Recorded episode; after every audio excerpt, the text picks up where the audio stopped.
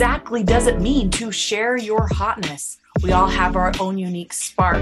We are burning out of control like a wildfire, attracting attention, but is it the right kind of attention? All around us are people who are campfires.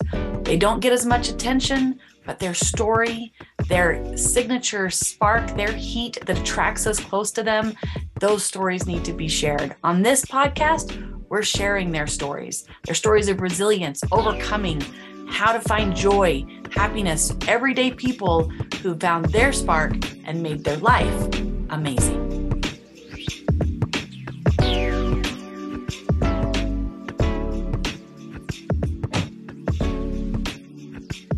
Hello, and welcome to this episode of Share Your Hotness with your host, Lita Green, and my guest today, Crystal Chadwick. And she and I have been Facebook friends for quite some time now, but ha- I feel like we haven't met in person. Am I in- incorrect in that? So we did once a long time ago, but you probably don't remember me because we became Facebook friends after that. Um, so I met you just like once or twice back, probably six or seven years ago. We were both pers- personal training with um, Summer. Oh, okay, okay, yeah. come after me. oh, that's hilarious. I it's so fun to like do these and find how we end up being connected.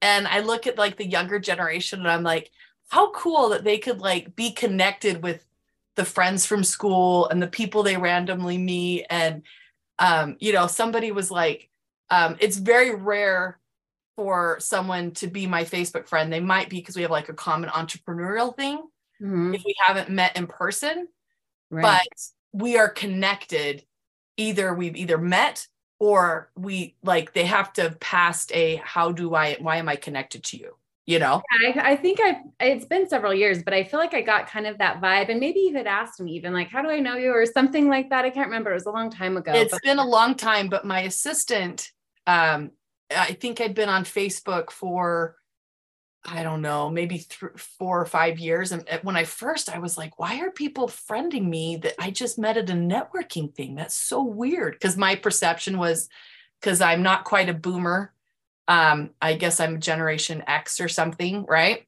Mhm. but um you know it was like this should be just people who like know me yeah, Yeah. yeah and that's yeah and that's how a lot of people are. In fact like my boyfriend he's um a little bit older but he's still young enough you know but he just has like 30 friends on facebook and like yeah and that's fine but then people i was like okay so i didn't want it to be you know like you know the prince of bahrain or whatever you know in theory.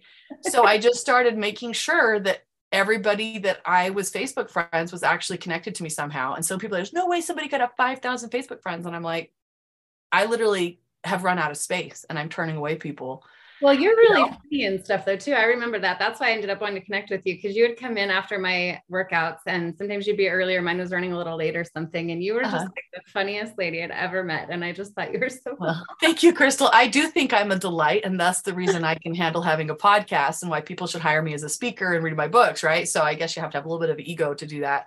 But I have to change my my Facebook over to the the public person thing, and I'm just kind of like, oh, that's it seems like such a, a milestone of oh you know what I think though you do need some like boundaries with it too. Like you're like, how do you know you? How do you know me and stuff like that a little bit? Because I several years ago, probably around when we met, I was just you know friending everybody, and then I Mhm. realized there's so much junk on my feed and stuff that I didn't like and I didn't resonate with, and I just think it can be like an energy drain too, Hmm. um, kind of like an energy. that's a really that's a really good point because um, when people they don't like Facebook, I'm like, well, I think you're doing it wrong then, sorry. I you thought know, my- because I'm not I I just like the things that I want to engage with, right? But the people, because I actually know who these people are, um, if I feel like we're gonna have a a conversation, you know, like that might be not agreeing totally with somebody, we can do it in a respectful way because we actually know each other. Yeah, and you know what? Actually, in the last like six months, year, I've gotten rid of a ton of friends on Facebook and even Instagram people I was following just because I realized like, and I was almost a little bit tiny bit embarrassed for myself. And just because, like, oh my gosh, like I just spread myself way out there to too many people. And like, I just think like it's good to be open and stuff like that. But sometimes I think we're a little bit too open. And I think it's good to have some like Right. Well, anyone can follow me, but um, you know, the people whose stuff I'm seeing yeah. are people that I'm connected to. And I I really enjoy social media, but I'm also putting goodness out there. Yeah. And there's a lot of people who just post just stuff that you don't want to read. And the next thing you know, it's just filtrating your mind and it affects your day. And so that's absolutely there's so many people I thought, why did I ever follow these people? Which is a great segue into our topic today because I think the thing that everybody wants the most and everybody needs is, you know, in the hierarchy of needs, you know, we need food, shelter, and significance. Mm-hmm. You know, we need relationships, we need connection, we need to be valued. I mean, like literally babies die without it. Mm-hmm. Right. And we've got this mental health crisis in our world, and everyone's like, oh, it's because people aren't affirming people. No, it's because they don't have connections. Mm-hmm. And if you look at the statistics, it's actually men, young men, that are the highest um, of those that are dying by by suicide. You know, and they say like addiction and all kinds of yeah majority of problems are lack of connection. Right. And the ultimate form of connection is love. I know. Yeah. and I think I'm actually a good person. I, I debated if this should be the topic or not, but I I feel like it is because um I, I think I'm a good person to talk on it because I've I've experienced all kinds of arrays of um of things in life and traumas and my journey of navigating connection and and love yeah. dynamics and just all different types of relationships so i think it's a really really important topic i'm super excited about that and i love how you open that up because i think you know we're we were sold you know the the cinderella version of love mm-hmm. you know that you know you weren't loved but then all of a sudden you found a guy who liked you for what you looked like and um, you had pretty shoes and of course everything works out just perfectly after that you know, um, Cinderella put had no problems receiving compliments or praise after her childhood. You know, she she would have totally known how to be fully in a relationship as an equal and yet have after all of her, her childhood trauma. yeah, you know, there would have been no therapy or anything that would be needed, you know, for, well, they for just end the movie like right then, you know, and it's like that's the finale. And in fact, like just getting into the relationship and finding your person or the person at the time or whoever they are like that's just the beginning of the journey. Absolutely. In fact i refer to my husband's and i's early years as when we were single.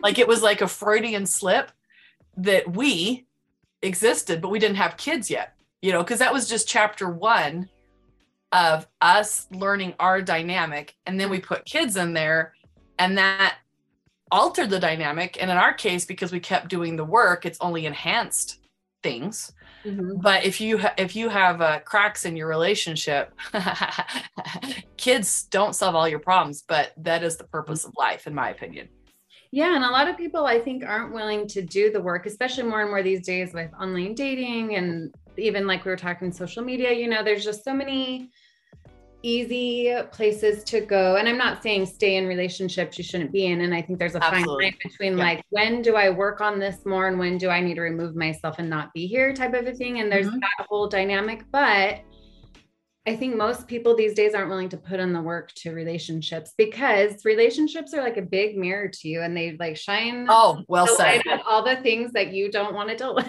Right. And you know we're we're now I'm seeing, you know, because I'm an old lady, as we've established, I'm actually pretty excited. I'm turning 50, and I think I mentioned that in every other podcast, but I'm super excited about it. Um, halfway, the halfway mark of life, right? For me.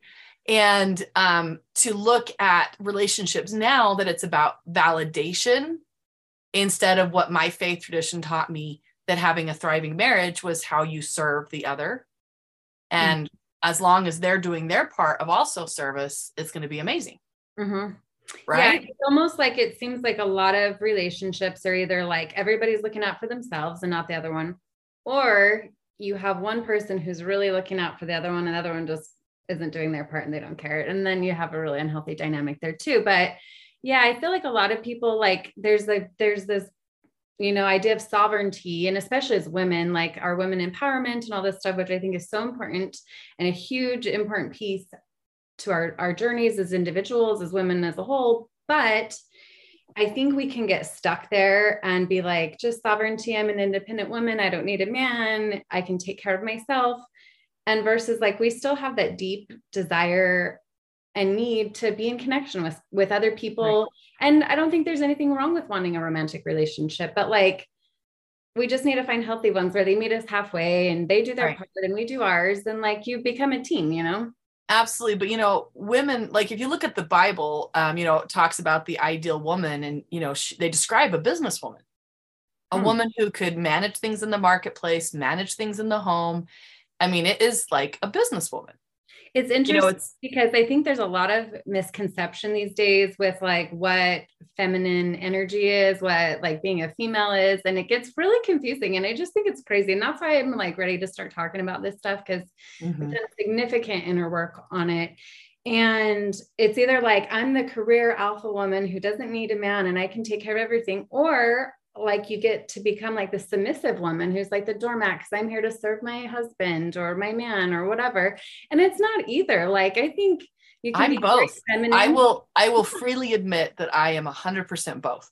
Yeah, me too. And I, I am completely capable of going out there and killing it. And I often say that the world needs more moms who could conquer the world and their kids know it, but they choose to put their first focus on their children. Yeah. And you know what? Actually, the last few years, I've taken a big step back from my business and my career to be more of a mom because I didn't have that opportunity when my daughter was younger. And, um, and I've and I've done, you know, making a quarter of a million and been a focused mom. Yeah, I don't think we have to and I'm in a phase where I'm not killing it as much financially, but I'm doing just fine because I don't feel like what what's the point of that? You know, it's kind of like certain amount of it, I think, was you know a little bit of my early ego, you know, mm-hmm. to see if the trucker's daughter could make it, kind of thing. Yeah, you have to but, yourself. yeah, I had to kind of prove it, you know. Yeah. But, um, you know, I cook dinner, mm-hmm. and I make the bed in the morning, and you know, I my workout the other day was cleaning the house. Um, you know, I have made things that will happen too once in a while, you know, but I am completely. But my husband, when I walked in the door this morning from running the kids to the you know the dental office he was tidying up the kitchen mm-hmm. yeah you know? i think like women and men we both have masculine and feminine energy you know and i think there's nothing wrong with women embracing both and men embracing both and yeah. you know if you want to have they talk about like you want polarity in your relationship like the man needs to be in his masculine and the woman needs to be in her feminine and i agree to a degree but we still both have both and there's nothing wrong with embracing both and i agree like there's nothing wrong with being a mom um in fact a lot of not all stay-at-home moms some stay-at-home moms i've known don't do their part but same with working moms.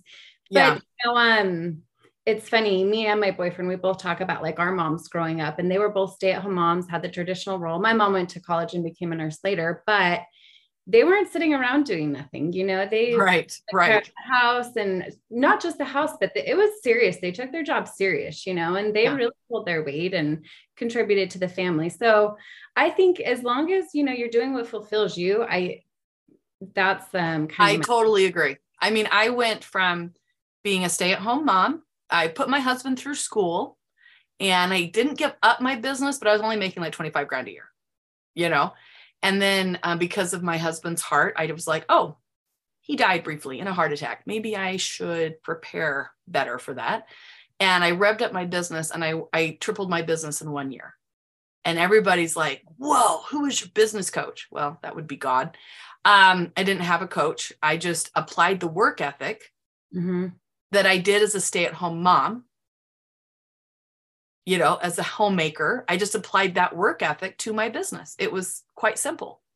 Right. I, I know. I just, I think it's like, I think people have gone too far down some different rabbit holes and really overcomplicated things. Yeah. You know, me and um, my partner now, we have a lot of conversations about this. And um, I just feel like it's so funny because a lot of people, like when they're looking for a partner or when they're in a relationship, like a lot of people go into relationships or or even maybe subconsciously already in one where it's like um what is the word I'm trying to say? not a negotiation, but it's like, and it's like an arrangement where, um, what am I trying to say? Like transactional.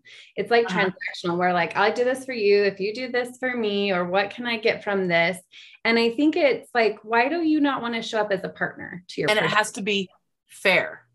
Yeah. Or life has never been fair. Yeah. I, I, heard something the other day. It was like, this isn't equal, but it can be fair. And I thought, well, that's a good way to put it because nothing is equal. But how can it be fair where you both feel like you're getting your needs met and pulling right in the but it's not going to be a 50 50 it's going to be 110 and 110 mm-hmm. but you know when the days that are bad for one of you the other one covers up for that for you yeah it's funny they, they, they, they're like, there. Yeah i think a lot of people have forgotten like about the partnership in relationships. It's like how much money does the guy make? Or how does that girl look for me as my arm candy? Or whatever the weird things everybody goes for superficially dating now you know? And um and it's funny because i grew up with a lot of boys. I have a lot of brothers. And so you know i went through my own weird dating experiences and stuff. But at the end of the day like i think like what kind of a person would I want my brothers to date or, or to marry? Mm, and, um, right. you know, or how do I treat my brothers? And you treat them as like a partner. You do your share and they do their share because they're your friend, you know, or you care about them. And so, why would your person you're in a romantic relationship be any different? that's that that's actually really strikes me as really profound.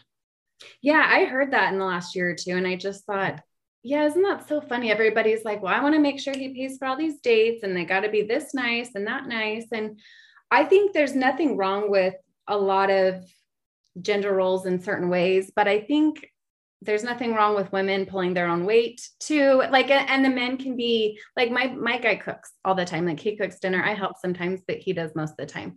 Mm-hmm. but I do things in other ways and we just partner. Like if he's sick, he was really sick last week. So I made dinner for the week, you know, and we just right. help. And you weren't like, you owe me. yeah, no, it's like, oh my gosh, you're sick. What can I do to help? You know, right. and the same for me. And so and I do most the domestic things in my relationship, but when I was, you know, on the road, you know, speaking uh so much, it was ne- I never had to have a conversation with my husband about how dinner was happening you know he'll do it. I'm yeah. just better at it. And so i take ownership of it and i care more about how it's done. Like to me i joke that my love language is having a dirty dish put in the dishwasher. Like there's no reason for it to hang out in the sink you know? And most people don't have that level of really? I can't like just put my cup in the sink? I'm like just put it in the dishwasher. Just like we're blessed enough to have a dishwasher do it. So obviously so I have a little joke this if you're aware of the problem, you're the one that solve, can solve the problem. And that's called ownership of the problem. That's so nice. instead of me being like, why did these people not put the dish in the dishwasher? I was like, hey guys, it would be awesome. Still love you as I'm doing it. Know. You know, it's funny because a lot of like my past relationships, it was like I either like way, usually I, I way over pulled my weight. And um so like you were saying like you don't have to ask your guy to do certain things like that's been a different thing for me for mine to just like want to help out with things more and stuff like that. But i think there's a funny thing with women where we are um naturally like the caretakers and the nurturers and stuff like that. So sometimes it's that funny feminine energy. Yeah and we're so that's part of the feminine energy is being a nurturer right? But it's funny because also part of the feminine energy is like being able to receive. Mm-hmm. and so that's like a big piece that I've had to work on. I was always a giver, but I had a hard time being a receiver. And that's also very feminine too, being able to like accept someone doing things for you also. And um, I think a lot of times we've like just I was very similar in the workforce like you, where I had to just go improve myself and show what I can do. And um I just think that like we are supposed to put on the show, like we can do everything and we can. There's nothing wrong with being able to do everything, but you don't have to do everything. And if you right. are in a relationship, you shouldn't have to. Yeah. I mean, when people are like, Lydia, you're such a boss babe, what can you do on your own? I'm like, uh, I'm married. it's not like we're financially, you know, if I were a single mom doing what I did, yes, be very impressed. But you know, it's interesting because how we define history. If you look at history, they'll they'll act like every woman in history was an aristocratic wife. And that was very gender specific. You could not variate from what your role was an aristocrat. But if you were the milkman's wife,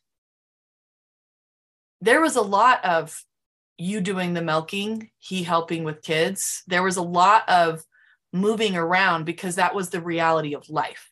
Right. And so most of our ancestors would have lived in an ideal relationship where there was a lot of give and take Mm-hmm. in the relationships. But we act like we were all the product of kings, and we were not, Right. you know? And they had very gender specific roles. But, you know, a woman's husband died. Nobody was like, oh my crap, you can't work.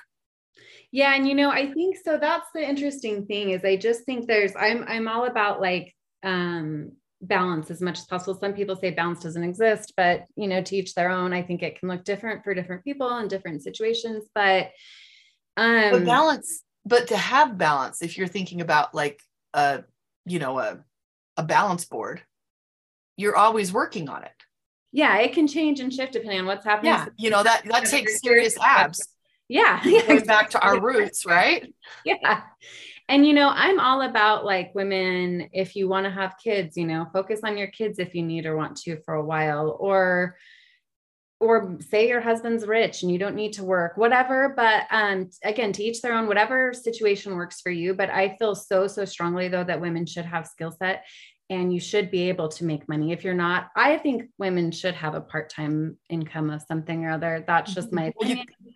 I know i i completely agree um but you better know how faith tradition- to take care of in my faith tradition is highly encourage women to have a college degree Yeah, and if you like you mentioned husbands dying that happens often it happened to what you know, Happened to me. grandma. I mean, he came Yeah. back. He came back to life, but it happened to me. And um, I don't have a college degree. My parents didn't pay their taxes, so I wasn't able to even borrow money to go to school, let alone get the Pell Grant I would have been able to get, or would now they call it FAFSA, right?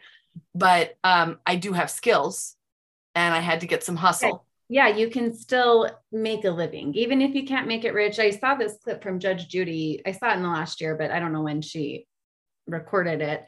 Um, it was like in an interview but i was like oh my gosh this sums it up exactly how i feel. And she just says you know every woman um, doesn't need to go out and learn how to make a million dollars or anything like that but you better be able to make a living and you better teach your daughters and your granddaughters and everybody needs a skill that they can make a living with because otherwise women get stuck in really bad relationships and so there's a or, or you can and be able to follow a budget. Mhm. yeah You know, that's part of making a living is living within the means that is available to you. Mhm. but I know women who've left husbands for um, wealthier men or perceived to be wealthier men that were making a hundred thousand a year. Mm. And it's like we live in Utah. Hundred thousand dollars a year in Utah is a good living. In New York City, eh, you know, Mhm. but hundred thousand dollars a year is a is a, an adequate living. Mhm. But she just wanted more. Well, yeah. And so that's where I just think, yeah, that's what I was kind of talking about. It's unfortunate. A lot of these like transactional relationships, it's Right. like, what can I get out of it? And I don't think there's anything wrong with wanting a man who is responsible and can I didn't flirt with stupid men. I fully admit it. I I flirted with the nerds. Absolutely. yeah. And there's nothing wrong with saying, you know, hey, you're a man, you can like have a career and pay for some things and like be able to like f- take care of yourself. And if you have a family, be 500 years ago, I would have flirted with the best hunter. exactly. It's just a natural instinct. But Yeah. you know, I think sometimes like sometimes I think people go after the superficial things and they're not in relationships for the right reasons. And usually there's something going on within yourself that you're not getting your needs met. You don't feel like you can take care of yourself at the end of the day. And I find a lot of those women who are in those relationships where they're with a guy for his money or his success, um, there's usually a lot of trauma and there's a lot of manipulation that goes on with that too. A lot of people who are in those relationships relationships end up cheating. There's all kinds of funny, weird things going on all the time. They hide things, live separate secret lives a lot. And um, it's just really sad. You know, they're actually not ultimately fulfilled. They think on the outside they have this image of everything they want. And I don't think there's anything wrong with making money. People can make as much as they want. I'm not Like, against making money. It's Yeah. It's, it's like the As- reason you're in the relationship. as what something I say in my speaking a lot is there's nothing wrong with wanting significance and connection in this conversation. It's what you're willing to do to get it Mm-hmm. and what meaning you apply to it. Mm-hmm. Right. So, you know, it's just what, what do you think it's compensating for? Is it going to compensate for your self esteem? No, it's not. No amount of success is going to make you feel good about yourself. You have to do that self work. for your partners, whoever. Right, exactly. And I think it's interesting how you said that, you know, it's about something going inside of you because sometimes I just want to be like, you guys, two people, you can make heaven on earth with each other by making each other the focus. Because my husband wakes up in the morning thinking about how he can take care of me. And I wake up in the morning thinking how I can make his life better. Right. And, you know, notice there's a, a nurturing and a protection Mm-hmm. because I've had this conversation with him. I'm like, what do you think your job is for me? He's like, how I can, you know, take care of you. I and I wake up thinking, how can I make his life better? Yeah, they say like if you're a giver, you should be with another giver, you know, because then it can be balanced. You both are looking out for each other. You're looking out for yourself. And the thing is, I don't think my husband's a giver. I think he's a protector. okay. He's very much in his masculine. Yeah. And, you know, though, I think it's hard from what I've seen in my own experience a lot and a lot of people that I know and see. It's just, there's a lot of either each looking out for themselves and not really the other one because they're kind of in self protection mode or just didn't get mm-hmm. their needs met younger. And so they're still just kind of in this like look out for myself type of a thing. Or there is like one who overgives and the other one just doesn't. And it's a really codependent. Right. Thing he's not, I'm not saying he's a taker. I'm not saying he's a selfish person or anything like that, but he's not the way he's thinking about our dynamic is how he can provide. Mhm. what his duties are. You know, he sees a task, do the task. Yeah. Where I'm looking at it of how can I make things run smoother and better and bring joy, which is a very nurturing because I'm how do I connect with my kids today? What do I need to do to really connect with them with what's going on in their life? Mm-hmm. Right? It's different than, you know, his brain is more linear where he's checking off a box. Yeah, yeah. You know, it's really funny too because um like you like we were talking earlier like there's we both have like the masculine and feminine and in energies inside of us and we can be balanced but we are predominantly one or or the other a little bit more. And it's funny um as I've gotten deeper into my current relationship like it's funny even sometimes we go about resolving conflict and stuff like that because he's definitely more linear minded and I'm definitely like more um more fluid and just just big emotions and things like that. So which you know is is feminine. And there's nothing wrong or weak with having feelings. And i think we've gotten so into labeling things but you yeah know, that's another thing too. I just think there's so much about like womanhood that's mis miscon um, big misconception you know? I think a lot of us are taught like we can't have these big expansive intense feelings and stuff like that and we shut them down because they're bad or we can't um it, we're only supposed to have positive feelings Yeah. you know they they say. But um you know but men have feelings they just express them differently. I know my husband you know processes his feelings by going on a 40 mile bike ride. Exactly. Yeah they go And- to nature go on a hike. Right? And um i i'm good for a five mile bike ride. Yeah you know I, I always tell people that um, if you're if you're dating for what you call these like surface things, you know that's completely the wrong thing. You got to be looking at character. Mhm. And when you're dating, if you're figuring out what their character, I I would have married my husband if I was unattracted to him physically. I happen to not be, but I also know that if you respect someone enough, you will be physically attracted to them. You know, but it was his character was juicy and sexy to me. yeah I you knew I could be safe with that. Yeah. I think a lot of people have the, you know, they say like have your checklist when you go into dating. And I think a lot of people's checklists maybe don't focus on the right things. Yeah. I had a checklist, but it was about character and spirituality, and I got every single thing on my list. Me too. I this was have a oh. list for years. And then I did, and I created a, a nice, nice big juicy list because I had had it. I was like, I have been in the dating pool long enough, a, a lot of really bad, interesting experiences. And I was like, finally, like, I'm going to get what I want. And this is exactly what I want. And I got it all too. well, I came from a long line of women that uh, were not in happy marriages, from what I would see, mm-hmm. and that you know when the women would get together, it was a big all the things that were wrong with the men. Mm-hmm. And a lot of people do that with the women too. I work in construction, yeah. and so you know, you always hear about the guys just complaining about their wives and their. But, I mean, it's a character trait. It's a character flaw. Yeah. But I looked at well, that. Why are you thought, with them? Like, why are you choosing to be with someone you really don't like? You know why? You know why they're with them? In my opinion, is because as long as you can poop on someone else, you do not have to focus on your own growth.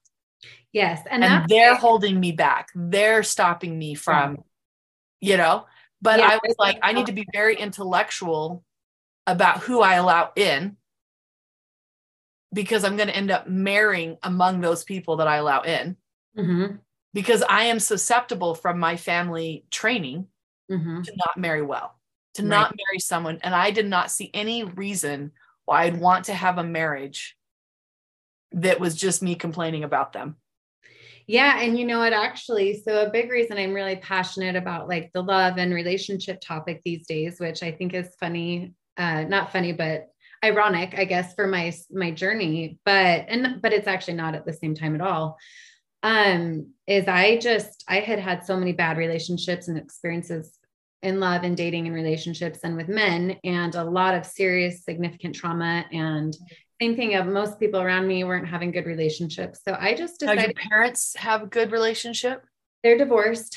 Okay. Um, and they're both remarried, but I don't know if they'll listen to this or not. So sorry, but I, I would. You don't have to share anything you don't want to share.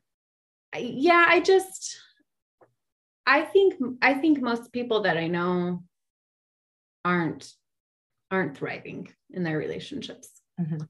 Yeah and that's what I wanted. I just thought, you know, like I just felt like I work on myself a lot. I'm a really good catch, not perfect. I always have had places to work on myself and I still perfection, do. Perfection is a lie. Yes.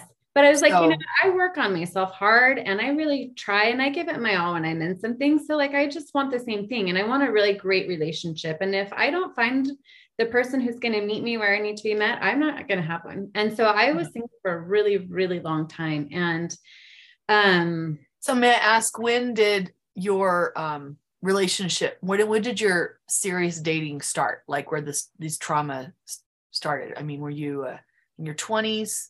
Um, so when I was actually 16, I met my ex-husband mm-hmm. and um, he was older and um, was already a felon and a drug addict. and he was next door. And did your parents know that and let you date him? Mm-hmm. Oh, okay. So there's there's some not thriving. Okay. Yeah. So yeah. that's yeah, that's kind of my childhood. Um, I mean, um, and let me be clear to those listening. Um, I don't know. I don't. Some of them might remember the episode with Jared Petit, who's a prior drug addict, and he's probably the most adoring husband you could ever meet. But after he went through hell and did the work. Yeah, yeah. I mean, so here's what I've learned about relationships. But if they're still actively in their addiction and you start dating them, that it's, is not going to end well yeah no it ends really bad. And and that's what i learned too even though i was 16 and so i feel like i was i was a child not feel like i was a child and you so were, a lot of that was not fair to me. However i do think that how we, much older was he than you? He was 22 see that's illegal. Yeah. Did yeah. you guys have is this too is this too much? Can i ask that question yeah, no, I'll be I'm, I'm open. having relations. yep. Yeah. So um if I were your mother, I would have reported that. Yeah, I'll just I won't share this with my parents online. I'll, I'll, block them so they don't. You'll just block them, yeah. Um, because I do think it's important stuff to talk about, and I I'm just pretty open with things because I think it's important. Um, yeah, my mom kind of disowned me at that point in my life, and she wouldn't speak to me, and so she did nothing. So she let you date the guy but then cut you off? She cut me off before I met him. Oh, okay. So that kind of left you floating in the wind. Yeah, and so brain was finished for me. Yeah, major abandonment wound, and so oh yeah, and an older guy. Yep, and I lived with my dad, but he's with my new stepmom and their kids, and I was kind of, I was kind of like the Cinderella in that. Yeah. And so I was lonely, and so I found somebody who paid attention to me, and I got in a really, really bad really bad situation. Right. Yeah. And I'm I'm super sorry. So I'm just giving Crystal a hug right now because I I was molested from two and a half to 14. And um, you know, I can look back and go, oh, well, I was a child. And I hope you give yourself that same grace, even though your 16 year old self in theory chose that and it was love and all that you were you were a child and i'm very concerned about our society trying to soften the age of consent yeah it's yeah what, what are they going to do? Like the 16 year old crystal could choose that without there being pushback? The yeah, 14 year old girl when he asked 17, so i yeah. was year removed from 18 almost but still like i didn't obviously know what i was doing. I look back i've done extensive therapy yeah. work on myself more than therapy too but at the end of the day i was not old enough. You, you were doesn't yeah. develop fully till you're 25 right. 25 yeah. 25 people your brain does not finish forming. And it is literally in men the um the ability to reason what will happen if i do this dangerous task is very small. Yeah and you know there's just, i have a daughter who's 15 now and i actually that is her father. Um i got accidentally pregnant when i was 19 or unexpectedly pregnant when i was 19 with him and well at 15 you're not thinking oh I should not get pregnant because I'm not ready to be a mom. Oh, it won't happen to me because you're the exception to, like I just said, in men, it's very small. If girls still have that issue, or I should say boys. Um, but when we are young, we think we're the exception to every rule. We think our parents don't know anything. And so that's why it's funny because my daughter's now almost the age, she's 15, and she's almost the age that I was back when that happened to me. And I'm just like, oh my gosh, like she just, it, it's just it's interesting. I really feel like romantic relationships are one of the biggest mirrors for yourself and self-reflection. Yeah, I, I think that was parenting everybody too. Everybody remember that line. Mirrors, mirrors. And then the other one that I think is the biggest is parenting, having children, because you like get to relive your childhood and all your traumas and all your lessons that you did get that were right and that you should have gotten that you didn't all over again, you know, and you get a lot of inner child healing raising your kids. and you get it in stages mm-hmm. just because I'm a little bit older than you. Um, there are things that have come out the last couple years in my relationship with my parents that I literally, it was so painful that I'm like, why did I not understand that? And I think it was because I was not, didn't have enough life experience yet to be able to process mm-hmm. the full feelings of that. And sometimes and so it's like ready, steps. You know? Yeah. You know, it's like steps. And so you get to process this and you get to process that. And um, just like we do with our own kids, mm-hmm. I do think there's a loving God up there that is letting us have it by drips and knows that mistakes, what society calls sins or whatever, are not as big a deal because there's a redeemer. It's okay. That's actually life experience. It's actually a gift. Right. And, you know, there's going to be no problem that a kid, you know, 17 year old Crystal did these different things because God was like, oh, you know what I'm going to make out of this? I'm going to make something so amazing. But society used to judge that just the girl, not the the older man. Mm-hmm. And the good news is we don't do that anymore. But now we're going from not judging the the single mom to now being like, well, she should be able to consent. I mean, if she's in love, yeah it's it's really it's really tricky. Um you know i've had to navigate a lot as i i'm older now i'm 35 so i'm an adult. And you know when that stuff first happened to me i was a child still. And that's really unfortunate. However as i got older and that wasn't really my fault. Yeah i consented but I, I didn't know what i was doing you were a kid. You were a kid. And he was he wasn't didn't have a fully famous finished brain but he's old enough to understand that he can't have sex with somebody under 18 yeah he he knew yeah. If and I were your mommy or auntie, if I'd known you, I would have turned it in.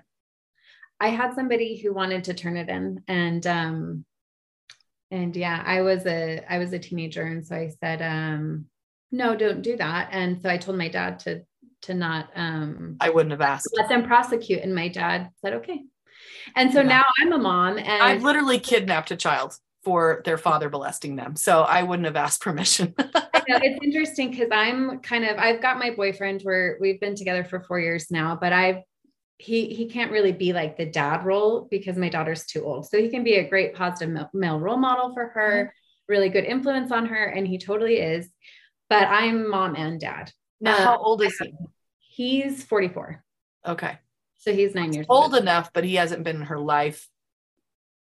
In, yeah she was she was 11 almost 12 when he came around. And so it's just it's a little they have a lot of their identity formed by then and they're just Yeah, not no. you being like my new dad all of a sudden So you do know? you have to do you have sole custody or do you have to share with okay good. Well i have sole custody but um he's had visitation rights on and off but no longer. Okay. So um, there's there's more trauma. Yes yeah significant so yeah Yeah, but you know, this is the interesting thing is like I've had to learn so much from this dynamic in this situation because it's taught me like, yeah, I, was young when it happened and I couldn't I can't really I I couldn't control it to a degree, a, a major degree. I I had a really unhealthy abusive dynamic going on at yeah that yeah. But as I got older, you know, you you just keep playing out bad relationships over and over again. And you know, I ended up getting until you date- learn the lesson yeah, Yeah. I got date raped twice um in my early 30s or I'm late sorry. 20s, late 20s, 30ish. Mhm. And after a while, you know, you just start being like, I'm, oh, I'm a victim to this. I'm a victim to that. Cause you are, you're a legitimate victim, you know? But then it's like my, my growth over the last several years has had to have been like, okay, have we you been able to start in this. and prosecute the date rapes no, they don't prosecute date rapes. Okay, so this is something that I am a big believer in. And so, everyone with a daughter in their life, I want you to take this as your nudge. Um, and I do this periodically with my daughter. Um, once, you know, she was, you know, at a certain age. So, your daughter would be old enough that I, We've would, got lots I of- want, lots of things. I would, I, I literally told my daughter, I want to remind you that if you were ever on a date and he takes it too far and you have said no, what would you do? So we start role playing. yeah. How Yeah. would So you they handle don't that? in the situation. Right. You know, push, scream, get your phone to record, um, you know, make a big ruckus, you know, like role play in your mind that you would act out. And the number one thing you got to do is you got to go immediately to the hospital. So once you go to the hospital though, and you do date rape uh, Mhm. test kits, um, and those are really invasive and really uncomfortable, not fun, but they don't even test them in Utah. Mine are still on the shelves. They don't even test them. So there's no prosecuting because they don't test.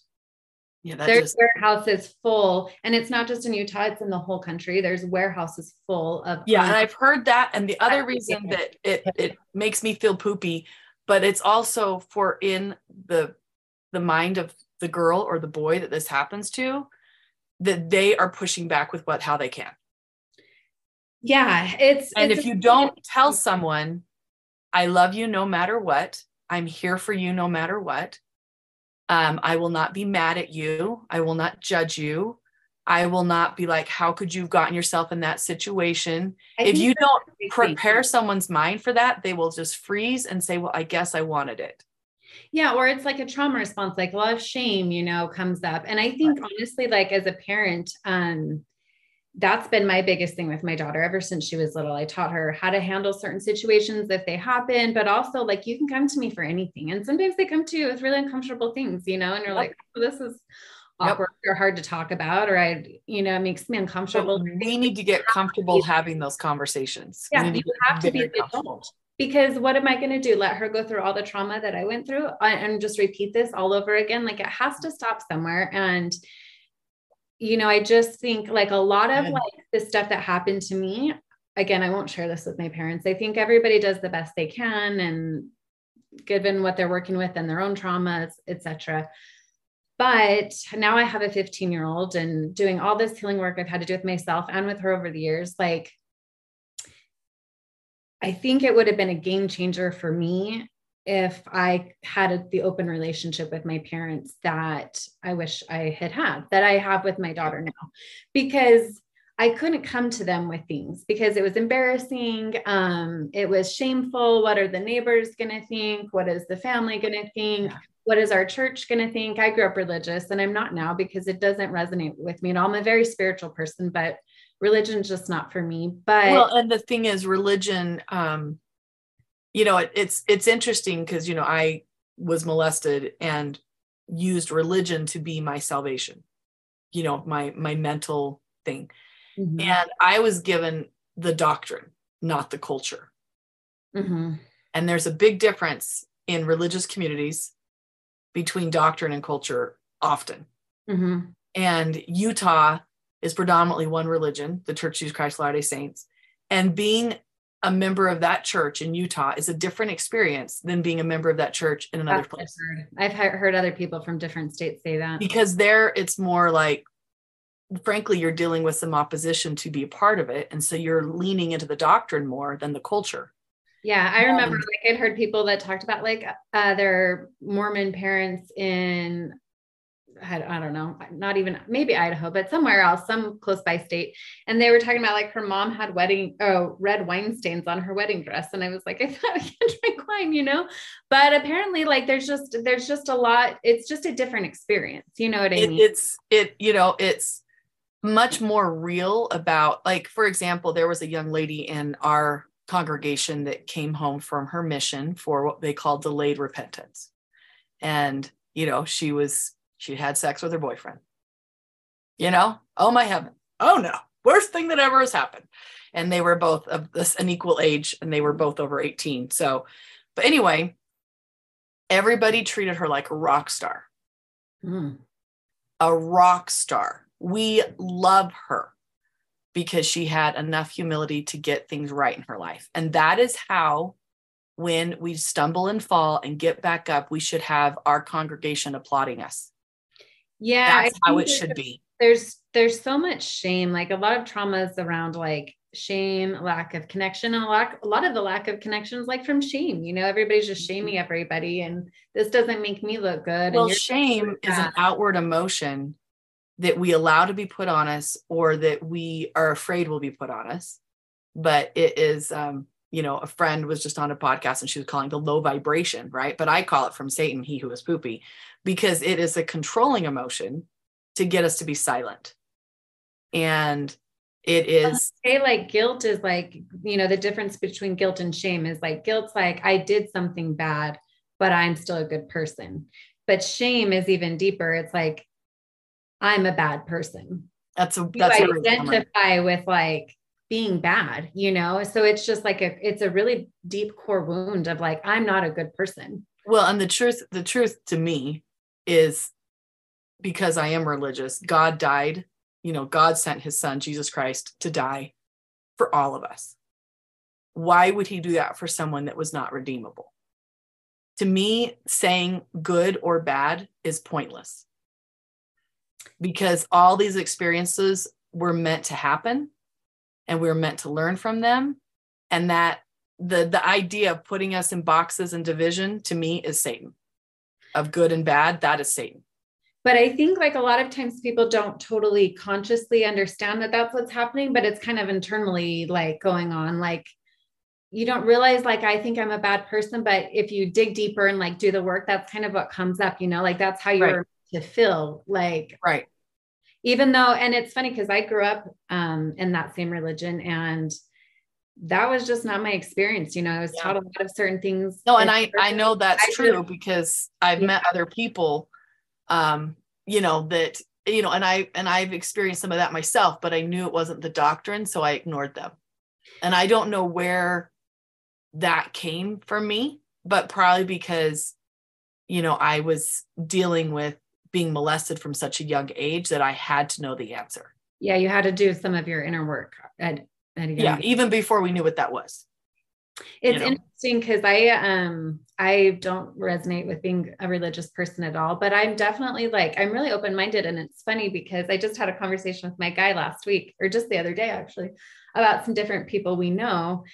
And there's some people who on the outside really show up as ha- on paper having the same beliefs as like me and my partner uh-huh. um, regarding religion and stuff, but we actually like don't resonate with them at all, what they actually believe and how they act and show up in life. And there's this other people that we know who are actually very religious in the church, high high level positions, and also on paper we seem very very different but actually the way that we go about and live our lives and our core values and beliefs are actually very similar yeah. It's, well, it's because you said you're spiritual. You're, you know, you said a little while ago, you said, you know, my parents are doing the best they can. And I think sometimes we give people a pass we wouldn't give ourselves. And what I've kind of looked at that, and I don't know if I can fully put it in, I think so often people give are willing to give, oh, they did the best they could. But were they? Were they trying? Or were they just trying to get from day to day without intentionally, proactively doing the work? I think it's both. I think it's You know what I'm saying? Yeah. So I think it's like I think it's too hard for most people to do the deep work. So they'd rather not because as you know, if you anybody who's done it, like once you start, it can open up a big can of worms, you know? Right. And so if you're not prepared to address it all, it's better to just keep the lid on and pretend it's not happening. Right. And again, that comes from shame. Mm-hmm. Of if I if I look at what my part is, that could be painful. Yeah, and it We're is. so busy running away from pain that we run to more pain. Yeah, and then it never ends. So that's kind of what had happened with me. It was like I had been through so much trauma that I I didn't understand what I was doing in the moment, but I, looking back, I understand now, you know, and I just kept running from the pain. I did lots of healing work um, in a lot of ways, but ultimately, and like you said, like you heal in layers, like an onion, you know, mm-hmm. yeah. ultimately, like I was still running away from the pain and um, I would keep ending up in these terrible situations where, you know, then I'm get this is happening to me, and then oh, this happened to me, and oh, this bad relationship, and I just kept like getting you said, you felt and never a victim, which yeah, is unempowering. But then, yeah, yeah ex- exactly though. But at the end of the day, it's like, okay, I I'm trying to avoid the pain by doing these various things going into these weird situations or hanging out with people I probably shouldn't be or going on dates with people I probably shouldn't shouldn't. And but just to be clear, you're not saying you were at fault for the date rape. I want to make that very clear. Oh, yes. This. Yes. And I don't want to send that message at all. I, I know you don't. That's why I was just being yeah, really clear yes. for the listener that even if you go on a date with somebody you know you shouldn't go on a date, it is not your fault. It's not your fault. Nobody ever has, somebody could do something terrible to me. It doesn't mean that I should uh, rob them or rape them or anything like that. I've had right. people do really terrible things to me. It doesn't give me a right to do crazy things back so same vice versa. You can show up butt naked you can be drinking however much you want you can be dancing around topless on a table and nobody has the right to date rape you. I wasn't doing that. But if you want you know each their own doesn't give anybody any People right might judge you but they do not have the right to rape you. rape you. Exactly. To drug you rape you they can judge you. People have right for judgment but they don't get to to do something to you that you didn't give them permission to do. 100% but then at the end of the day though like i felt like you know after a certain amount of time so much stuff kept happening over and over again. And finally i had to really look at myself and be like i actually went to a uh, this spiritual shaman healer and i was like i've been to several but this particular one it was after the second day rape. And i had just been doing so good right before that with like i really felt like my life was really going the way that i i needed it to. I had really just opened up a lot of my wounds and I was ready to do the the serious serious healing work no matter what it took. And then I still got date raped shortly thereafter again and I was really feeling defeated like what is happening? You know, like I'm mm-hmm. really really giving it my all here. What is going on? And the so darkness did not want you to leave it. Yeah. Yeah but then I met with this lady and, you know, was talking to her about some things. And she's like, again, you know, it's a fine line between you don't want to, you are a victim of something happening to you, a, a perpetrator of a crime. But at the end of the day, we can't control that. We can't control their people and we can't control what they do. And it's very disempowering to, you know, so we need to validate that. You need to sit in that and own that and feel it but once you're ready, you know, there is this really important step where we have to be self accountable for the things we can control, not for other people. They still shouldn't, you know, do the things they do. I make that exact point in my book that it's 100% the fault of the abuser, but it is your responsibility to create a place of healing in your life. With chasing after them to get them to take responsibility for what they've done may or may not happen. Yeah. And I tried that. I tried that for years going down this route of this person owes me or this person needs justice in this way or needs to pay, you know, and it's just exhausting. And finally, I had to. And ideally, yes, that would happen, but but we are not going to hold up our healing on the accountability of other people.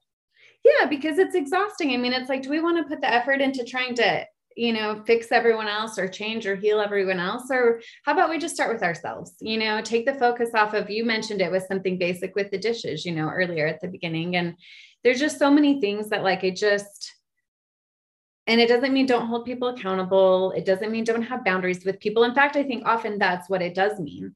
When I realized like I had to, you know, this healer that I had gone to finally that one time, and she was like right after the second date rape. And she just said, you know, just zoom back and like, when did your intuition teach you, like, tell you, like, you need to get out of this situation?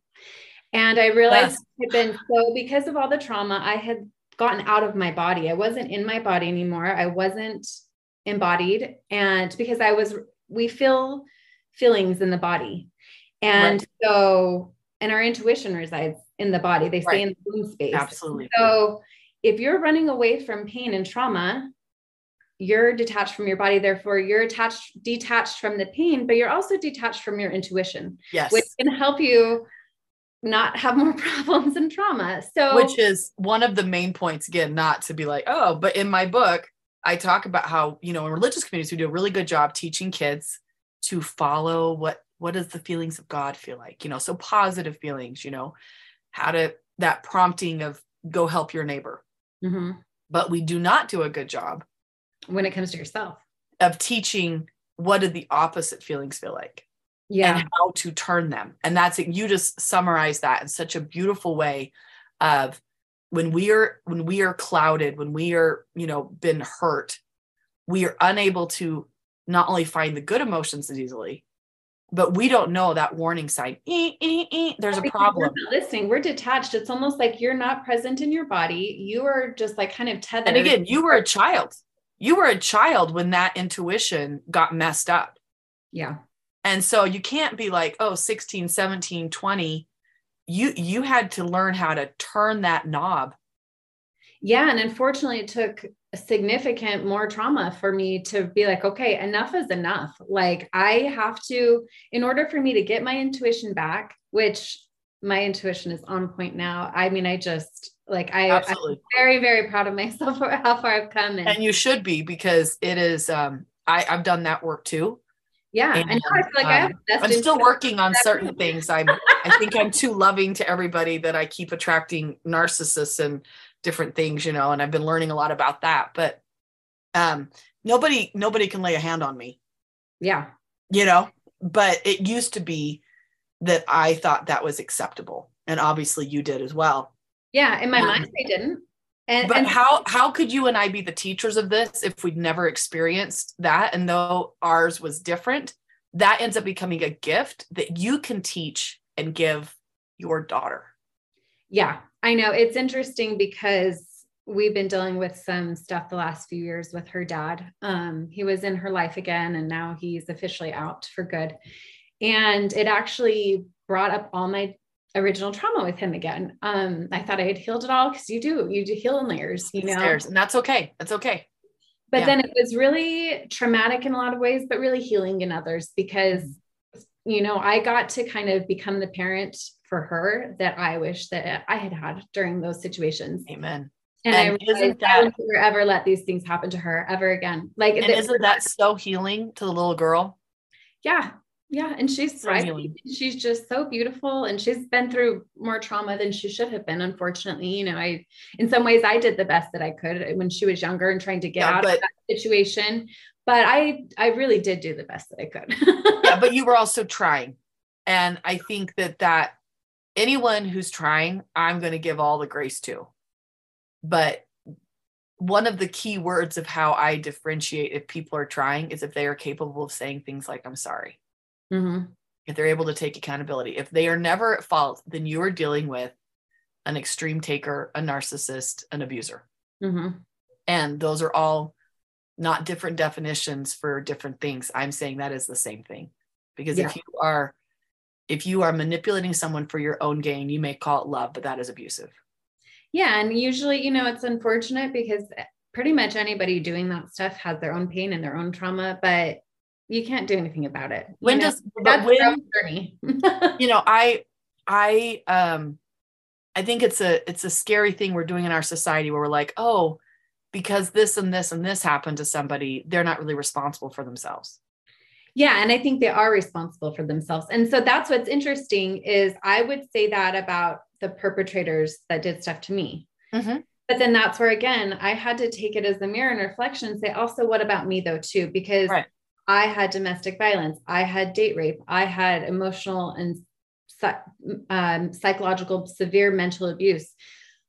I got financially abused and taken. Like all these things happened to me, but I can't use that as my excuse to keep going on living these Right. ways. You know, And asking society to make it right for you would never work. You Yeah. had to do that work for yourself.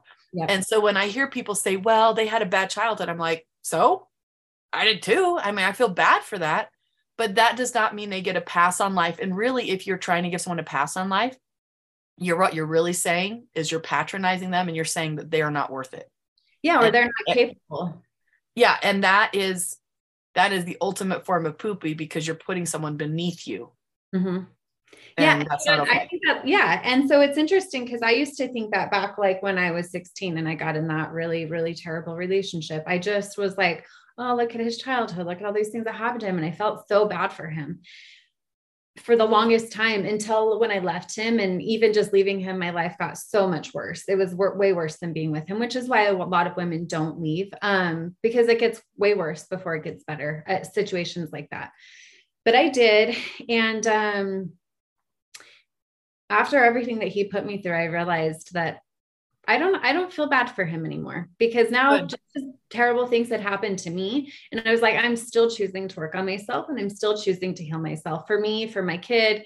And you're still not. So, you know, we Right. can I just and that pity my, my compassion went pretty much away. I don't really have that much compassion. I and and I I'm celebrating that because it sounds like such a weird thing for a spiritual and a religious person, you know, to say, but you know, you think about how that is used against us to be go further into the manipulation, to have this pity or this compassion for them.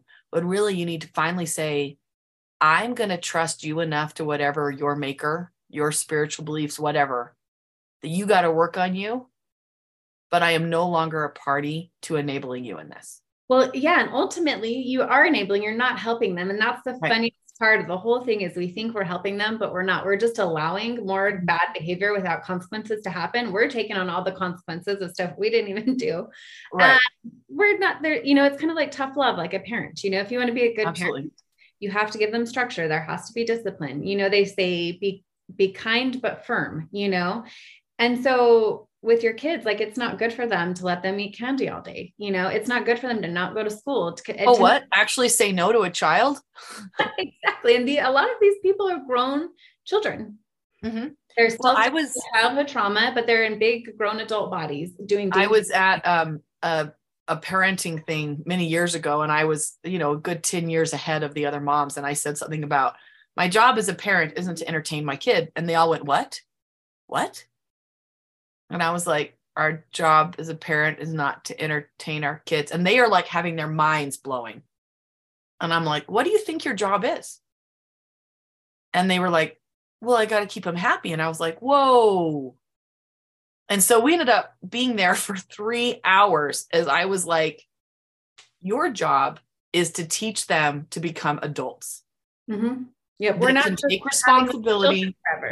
Right. And so letting them experience failure, letting them experience falling, letting them experience grief and anger and sadness, and kind of guiding them to choose how to get out of that and how to how to, change. how to deal with that the, these Right. terrible life situations because life is really hard. You well, know? I mean, my my kids had a sibling that died, you know, very young. And so even if I wanted to protect them from that, and the truth is, prior to those events, I would have, you would have asked me that, I probably would have said the same thing.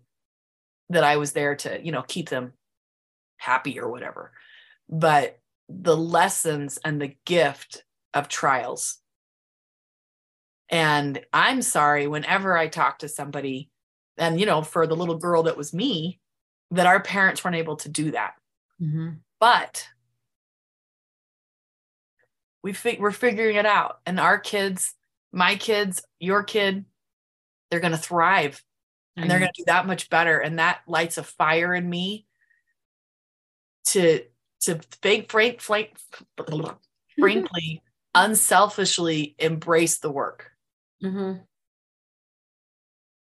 Okay. Any any closing thoughts? Because I love this conversation. Um, are you like coaching people on this, or just something you're passionate about?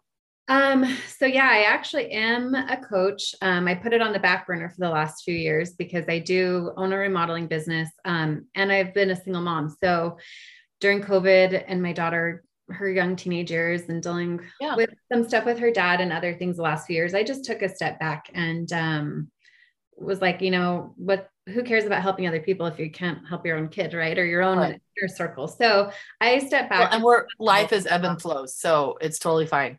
Totally yeah. Fine. You know, what? I was like, you know, when she was little, I didn't get to be like as much of a present mom. I was as present as I could have been, and I still did better than a lot of parents, but she really, really needed me. And so I just really put the focus on my kid and now she's doing really well and thriving. And I awesome feel like I finally have the capacity to um, start taking on more coaching clients again. So I'm getting ready to relaunch my coaching business again. And, um, you know, you talk about like all the terrible things that happened to us and now we can help other people with it. And I just kind of feel like, and not in a way of like spiritually bypassing or anything like that, but just I really feel like I've gone through so much terrible, crazy things in life, and I've learned so much because of it. And so I, I feel like it would be a shame to let all this adversity go waste.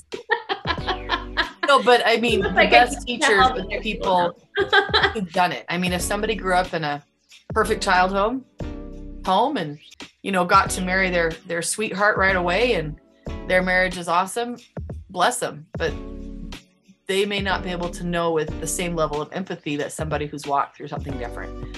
Yeah. So they, they can coach on different things. Yeah. But, yeah. not this, you know? Exactly. and you know, most relationships and, and dynamics are just not, not as straightforward as, um, would like them all to pretend to be. And so, you know, um, yeah, I just, I really feel like it's my calling and I really feel like I have the capacity now to, to really like commit to this um to this path and i just i feel really strongly that i'm supposed to so i love it i love it i could talk to you forever and i was just messaging the person the next thing i'm like wait a minute she's really fun i gotta um you know finish this but um thank you for being so vulnerable and sharing and letting me ask hard questions and um you know i don't i put don't put uh trigger warnings on my posts i mean my things because I think we need to hear these things. Same. I don't. I think it's weird. like well, um, if you're not willing to talk to your kids, if you're not willing to talk to your kids, somebody will. Yeah, and it, it better be you if you want any Amen. influence on it. Amen. You know, and um, you know because they're going to have their traumas in life, but if you can help them have the wisdom without the trauma on certain things, that is that is a parenting win yeah they're still going to have life lessons they need to learn but i think yeah i think we can definitely minimize the the serious traumas absolutely so thank you so much crystal for being on this episode of share your hotness. Thank you for having me